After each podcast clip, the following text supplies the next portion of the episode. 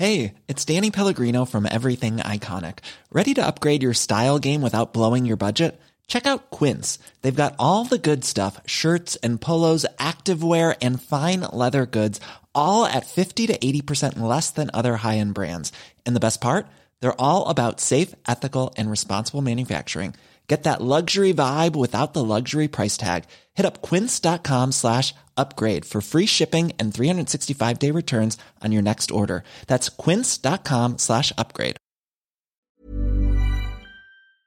Hello, everybody. Welcome to Dan Snow's History Hit. I've got a pretty somber topic on the podcast today. I've got Christina Lamb. She is a multi award winning British journalist and author. She's the chief foreign correspondent for the Sunday Times and has written extraordinary stories, particularly the ones most recently I can think of are out of Afghanistan and some of the other world's war zones. She is a extraordinarily brave and remarkable human being. She's just written a new book on rape as a weapon of war, on sexual violence on the battlefield. It's pretty harrowing. This podcast should come with a trigger warning. Please exercise caution if you want to listen to this podcast. It may reawaken trauma and it may be inappropriate for certain listeners of the History Hit podcast.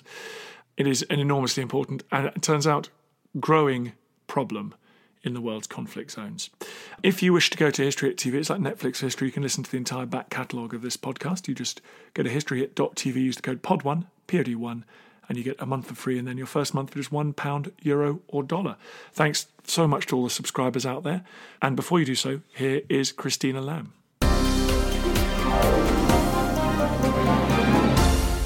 Thank you so much for coming on the podcast. Thank you for having me. It's a huge honour having one of the greats of world journalism on the podcast and now a historian as well. I mean, jeepers creepers, there's nothing you can't do. Can you tell me why this book feels like it's embedded in the things that you've seen, the places you've visited? Is that the case? Yeah, this book was really important to me. It came about because I think being a foreign correspondent, mostly covering war, I certainly in the early part of my career was always very much in a minority, that it was a very male field. But I also felt that the way that wars were covered and written about was very male. I always tried really hard to write about what happened to women in war and was always much more interested in life kind of behind the battlefront and how people keep life together, how they look after their children, how they feed themselves, how they protect their families. And that was mostly the women doing it. So, in a way, to me, that was more interesting than the bang bang, although I would say that my editors were more interested in the latter. But there's also a dark side, and that's what happens to women in war in terms of the brutality and the use of sexual violence. And it was something that I have seen more and more, and strangely, much more in recent years. And I couldn't understand why something as terrible as that should be happening so much in the 21st century. What are your thoughts on why that is the case? I think it's hard to generalize, but the number one problem is lack of justice and impunity. And people will say, rightly, that there's always been rape in war. If you go back to the ancient Greeks and the Romans and the Persians, they were all abducting women, raping them. If you look at Herodotus' history, starts off with accounts of abducting women. So it's not something new, of course. But I think there's a big difference between people taking advantage of the chaos of war to rape and pillage, if you like, and people using rape as a weapon of war. And that's something that we seem to be seeing much more in recent years. So people are actually being ordered to rape. Is that because in the book you mention the war in Bangladesh in the 70s and the mass rapes there and in Rwanda and in the Balkans in the 90s? Do you think as we see wars between peoples rather than interstate wars of the kind of classic 19th, early 20th century wars of is because what we're arguing about is sort of ethnicity and identity that being ordered to rape is this kind of DNA, who we are, is the battlefield. Well, sadly, I think that rape is a very effective weapon of war. And if you want to change the ethnic balance or if you want to remove people from an area, it is extremely effective and very cheap. It doesn't cost anything. And it can be a way of rewarding the soldiers at the same time, or the fighters. But what has changed, I think, I mean, is that the rapes that we're seeing more recently tend to be more by militias and less by state armies or states at war. But that's also a reflection of the kind of wars that we're seeing too. Because if your enemy is the Bosnian Muslims or the Tutsi, you can kill them, but somehow, you know, impregnating their women is, is that the ultimate victory? Yeah, it's the ultimate humiliation. You know, I think many of us, when we think about this subject, depending on our age, but uh, people will remember what happened in the 90s in Bosnia and the you know the outrage that there was at the idea that there were rape camps in the center of Europe and people saying never again but sadly and I think people think that there was a lot of justice after that war because there was an international tribunal set up for the former Yugoslavia people were tried for war crimes. The fact is that rape in war is a war crime, but it is rarely prosecuted. And if you go back to, for example, the Second World War, we know that there was a lot of rape by the Russian soldiers in Germany. And Antony Beevor, for example, has written incredible work on that.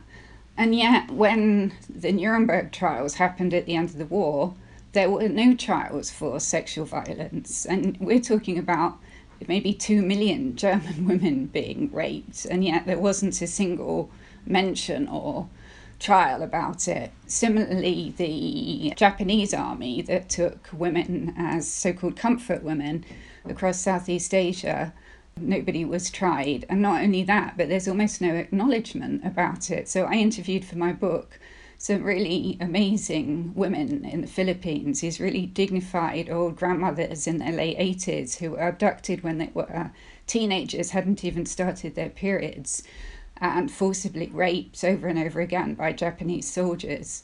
And their story isn't even acknowledged in their country. And when they managed recently to be able to put up a statue in Manila in honor of the comfort women, it was taken down by the government.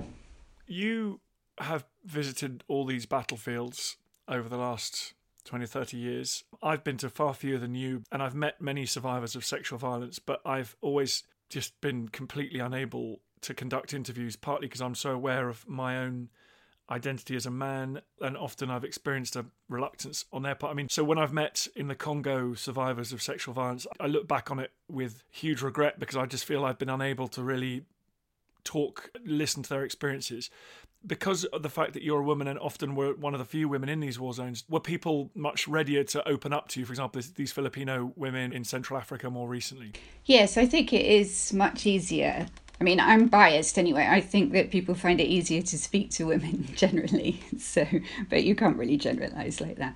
I mean, how this came about though wasn't that I sort of really started going searching for women that had been through this. I kept coming across women who had had these terrible things happening to them. So, really, I think the first thing that I found so completely shocking was meeting Yazidi women and girls who had been captured by ISIS fighters in 2014 and taken as sex slaves and put in these kind of markets like the Galaxy Cinema, where they were separated into whether or not they were ugly or beautiful. And then fighters would come through and touch their breasts, pull their hair, look at them, and decide which one they wanted and take them. And many of these girls were incredibly young.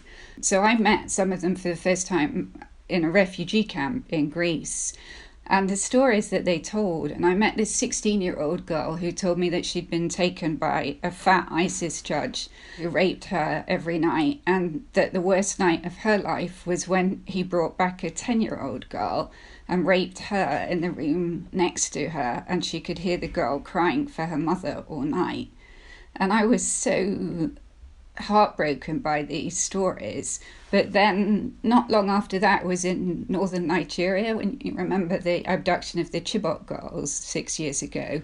And I did a lot of work about that, which was more than 200 girls taken from their dormitory in the middle of the night by Boko Haram fighters and taken into the forest and kept by them, which became a sort of big international issue. But in fact, I mean, tens of thousands of girls were being taken. And that's so terribly sad because not only are they kept forced into these awful ordeals, but sometimes if they are released and rescued by the Nigerian military, they are raped again. And then when they are put in camps, their families won't take them back because they see them as being sullied or maybe dangerous. And so they're stigmatized. And the only way that they can actually get food and survive is to sleep with camp officials. So they're being victimized over and over again. And that's one of the problems with this issue that it's not the perpetrators that are suffering at the end of it. It is the victims, the survivors, have not only had this terrible physical and mental ordeal, but their lives are often completely ruined forever. Many of them said to me they would rather have died. I've met so many inspiring women who appear to have rebuilt their lives, particularly on a trip to the Congo that I mentioned. And you just can't believe that they could. I mean, have you seen how the trauma endures? Is it possible to generalize about people recovering or the, the lasting nature of the trauma?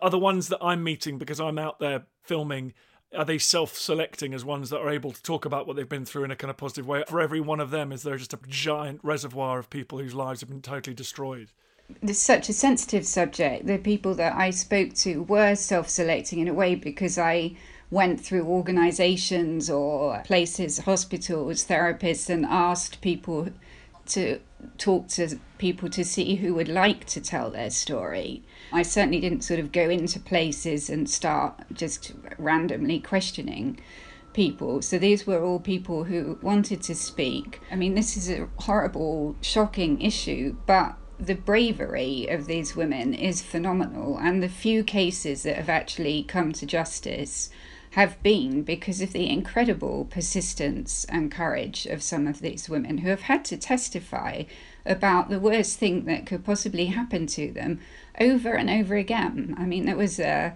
case that was successful in Guatemala of this group of grandmothers who, I mean, they were young girls when they were taken during the Civil War, but it took them 36 years to get justice. And they had to testify 22 times about what they'd gone through. And you imagine the trauma of having to talk about this over and over again. But the one thing I found was that the times that they had been successful in getting justice, there was always a female judge on the bench or a female prosecutor. And that just seems to make so much difference. I do think that one of the problems about rape in war is that at the end of war, when not that we seem very good at ending wars anymore, but when people sit down and try and reach peace settlements, it's usually men sitting together and they don't think of this as an important issue. They think about, you know, the killings and maybe the torture, but they don't think about what happened to the women in terms of sexual violence as being something that they need to do anything about. And I think that's completely wrong. What about Join us this month on Gone Medieval from History Hit. I'm Matt Lewis. And I'm Eleanor Janega. This April, dive into our special mini-series. With the help of leading experts, we're tracing the foundations of England by exploring the country's most powerful Anglo Saxon kingdoms. We'll be looking at Northumbria, Mercia, and Wessex, as well as the rulers and their councils who helped shape a nation. Make sure to get every episode by listening and following Gone Medieval from History Hit, wherever you get your podcasts.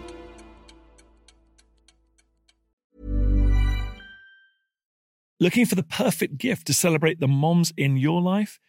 Aura frames are beautiful, Wi Fi connected digital picture frames that allow you to share and display unlimited photos. It's super easy to upload and share photos via the Aura app. And if you're giving an Aura as a gift, you can even personalize the frame with preloaded photos and memories. And also remember, when using messaging apps, They shrink the photos. You cannot print those out. You cannot blow them up. This is high quality imagery going to one of the most important people in your life. The Aura app is super easy to set up, takes about two minutes, and you're going to love it. There's free unlimited storage, add unlimited photos and videos, and invite as many people as you want to a frame.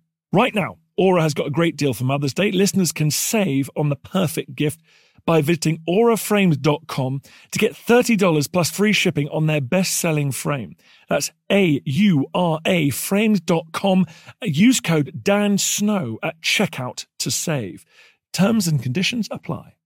You, how have you protected yourself from the overwhelming uh, horror of what your daily professional life entails? I think that I was so in awe of the bravery of these women and so horrified by what they'd been through that I was just really, really determined to tell their stories and give them a platform. And the book is very much there's a lot of women from four different continents and lots of examples because I wanted to show how wide scale it is. And I don't paraphrase them, I tell it as they told it. And that was just really important to me. I mean, one of the women I spoke to, a young girl, I was so difficult for her telling her story. And I said to her, Are you sure that you want to continue telling this? And she said, Absolutely, because I do not want people to be able to say that they didn't know. I think I felt very much the same. What about more generally as a war correspondent? My very limited experience of going to war zones is I'm just completely terrified the whole time when I'm there. And when the plane takes off, I feel euphoric. But then within a few days of getting back to the UK, I get these very dark urges to return to a place where you feel very alive. Is that something you must, because of course you've done a million times more dangerous things, gone to more places than I have. Is that something that speaks to you?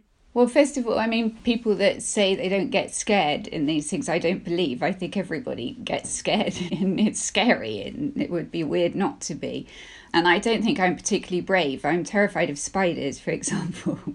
but I do think that somehow, often when I'm packing to go, I think, why on earth am I going somewhere where normal people are leaving? And we also have to do something these days because it's become more dangerous as a journalist in these war zones. We've become more target. So we have to fill in these risk assessment forms and give something called a proof of life question. And it's quite grim giving sort of what your proof of life question would be in case you're kidnapped, because it makes you think about that. So sometimes before going, I think, why am I doing this? But honestly, once I'm on the plane and thinking about the story, that sort of takes over my interest in what's happening and the desire to know and to find out what's really happening and to tell people back home and give a voice to people is much stronger than any other feelings. But it is terrifying being in a ditch in Helmand, for example, with people shooting at you. Well, you've written the most extraordinary things. Sadly, you've had plenty of opportunity over the last few years, but you know, all, all your prize-winning journalism from Afghanistan and elsewhere has been it's so remarkable. But I've just done a podcast about Mary Kingsley, the late 19th, early 20th century writer, and Sir Arthur Conan Doyle, and their work on the Congo. When you write this book and when you write your pieces, like you mentioned that young woman who said they can't say they didn't know. Do you feel that you are contributing through this writing? And if we are going to force action on a global scale on sexual violence, you would have played a part in that. Is that something that sustains you? That's something that I would like to happen. I mean, I guess, you know, I wanted to be a foreign correspondent because I wanted to kind of expose injustice and try and change things. It's frustrating because a lot of the time you write about terrible things and nothing changes. You see the same mistakes being made over and over again in wars, and you write about it, and yet the same thing happens. So that actually is the thing I find in a way hardest to deal with.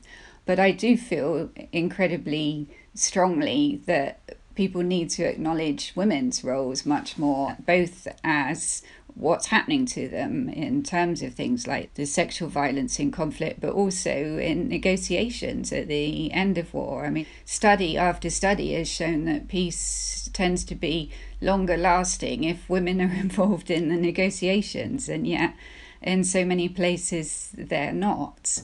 And I think that one of the things that would reduce sexual violence in conflict would be having more women represented in the military because there does tend to still be a sort of laddish culture in a lot of the military groups so that can lead to some of these things. Just on the history of it, because you've delved into the history as well, the deeper history, I never quite know whether it is, as you say, a 20th and sadly now a very much 21st century phenomenon, this kind of gigantic organised sexual assault, and whether that's a product of nationalism, it's a product of mistaken ideas about Darwinism and racial theory or whether in the Thirty Years' War with Gustavus Adolphus's army, or, or, when the Russians get march on Germany in the Seven Years' War, whether whether there's been mass sexual assaults as well, but they were just almost unchronicled because no one cared about women and it was just overlooked. What's your sense from looking at the sources?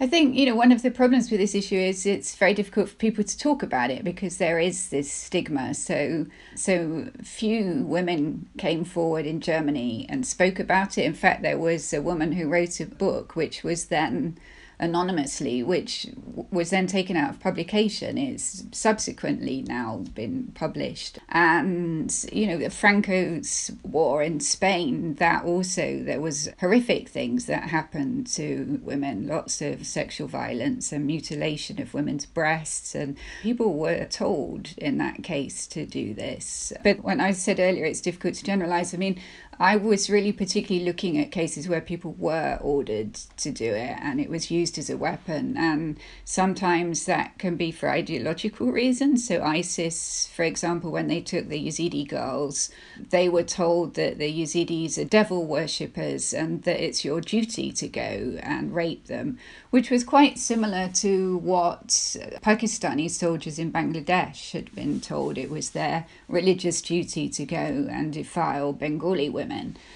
So then you also have cases, for example, in the Congo, which is very rich in minerals, and militias want to control areas so that they can get their hands on those minerals. Often things we need, such as cobalt for batteries in electric cars, or minerals that we use in iPhones and laptops. So these things are worth an awful lot of money, and an easy way to clear an area and take control of the territory is to go in and start raping the women and terrifying everybody. In a way, Congo, DRC, I found the hardest of all the places that I reported from on this issue because there you're seeing babies being raped as well and you, it's just really difficult to get your head round i was in this hospital in eastern congo and four year old girl and a six month old baby were brought in who'd been raped by militias and it's just so unimaginable why anybody would do something like that. You've also met and embedded with and talked to lots of groups who are the perpetrators of this kind of rape.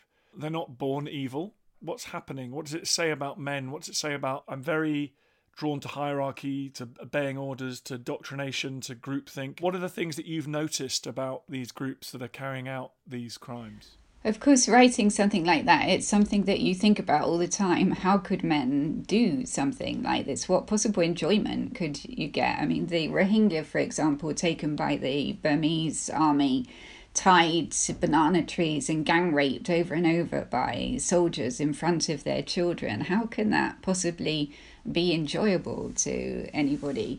I mean, it's something that actually I spoke to Antony Beevor about, you know, and he says that he wondered, it made him feel whether there's sort of a dark side to men that if you were in this situation that somehow you would also do this. But I wouldn't like to think that that was the case. In fact, in my book, some of the heroes actually are men, some of the people who risk their life to rescue the Yazidi women. One of the doctors in Congo who has had his life threatened over and over again and has treated 55,000 women at his hospital and goes around the world talking about it, Dr. Denis Mukwege. I mean, these are just really absolutely incredible people.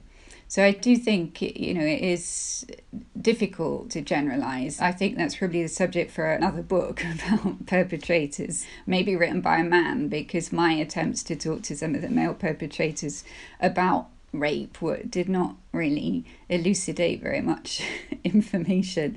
But, uh, you know, I come back to the justice question. As long as people are not being brought to justice for this, I think it's going to continue. And I think that we have a big role in the international community to try and put pressure on leaderships of countries where this is happening on a wide scale to do something, but also the international criminal court, which was set up 20 years ago, has only convicted one person for sexual violence, which was just in November of last year. I remember being out in Syria when Barack Obama was busy assassinating loads of people via drones in the Sahel for lots of things. And I remember thinking, why don't we just have like a transparent system for perpetrators of sexual crimes? You just try them in their absence and then you drone kill them. I mean, like, you know, if, if Barack Obama's killing all these people anyway, because weirdly, I remember being in the Congo and they were all very keen to tell me that they weren't recruiting child soldiers. And I kept saying, why are they all telling me about child soldiers on the fixed event? Because that is the thing that at the moment they think they're going to get nailed for by the International Criminal Court. And I was like, well, how interesting. So that it does matter. It does reach into these groups that we think are beyond communication, but they do. They are aware of these things. I'm sure you've discovered it. I was very struck by the fact they all kept saying to me, we don't recruit children. Yeah, well, I'm not sure you need to go as far as using drone attacks, but definitely, you know, just making it an issue, raising it as an issue in places. And, you know, the UK gives aid to a lot of these countries. I think we should be withholding aid if they're not. Because we've actually set ourselves up as a country that cares about this issue and has a department in the Foreign Office, which other countries don't do.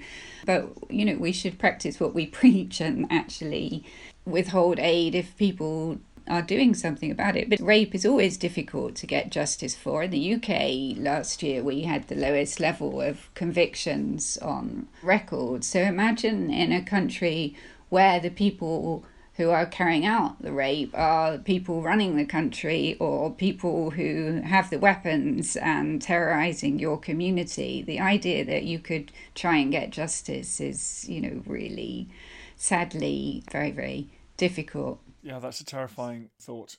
I mean, thank you so much. This really disturbing podcast, and it is disturbing as a man, as Antony Beevor says. It always makes me question my own sort of personality and makeup, and wonder that if I had been in the wrong place at the wrong time, whether I would be one of those men. It's very, very difficult to talk about. So, thank you for forcing me to do that, and I hope everyone reads your book, especially men. And what's it called? It's called Our Bodies, Their Battlefield. And it is uncomfortable, but I don't think that because something's uncomfortable that we should ignore it. These women have been very brave to tell their stories and they need to be heard so that we can try and do something about it. Just generally from you, everyone's looking forward to the end of lockdown so we can send you back out to the dangerous places where we're too scared to go. Your determination undimmed by this period of staying at home? Yeah, it's been frustrating. It's the longest period, I think, even when I had a baby, I didn't stay at home as long as this. And so I also feel that, you know, the world hasn't stopped. There's things going on, and sadly, terrible things going on. I mean, the UN Secretary General called for a kind of global ceasefire at the beginning of the pandemic, but sadly, we haven't seen that, and you're seeing more fighting in Afghanistan, in Libya, and Yemen, and various other places. And I hope that people don't forget what's going on in the rest of the world and countries that are much less able to deal with coronavirus than we are. Well, thanks to your writing, I'm sure it won't be forgotten and overlooked. So good luck when you next get back out there, and good luck with the book. And thank you for talking to me. Thank you. I feel we have the history on our shoulders country.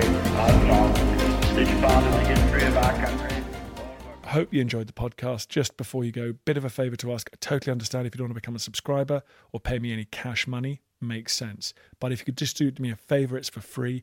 Go to iTunes or wherever you get your podcast. If you give it a five star rating and give it an absolutely glowing review, purge yourself, give it a glowing review. I'd really appreciate that. It's tough world out there, law of the jungle out there, and uh, I need all the fire support I can get. So that will boost it up the charts. It's so tiresome, but if you could do it, I'd be very, very grateful. Thank you.